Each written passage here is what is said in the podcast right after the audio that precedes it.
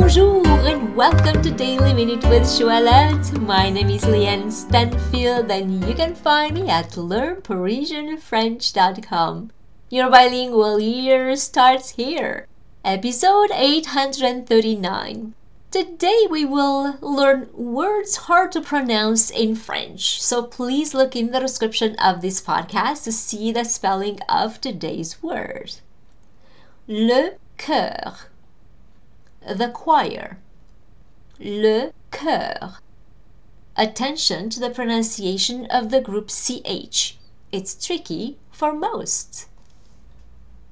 And now it is your turn to post for me your questions, your comments, or suggestions for other words that you'd like me to talk about. So if you like this podcast, please give it 5 stars and share it with your friends. And if you'd like to receive my free French crash course, and news about my next French immersion retreat in Paris, please come on over to learnparisianfrench.com and subscribe to the newsletter. Merci beaucoup et à demain!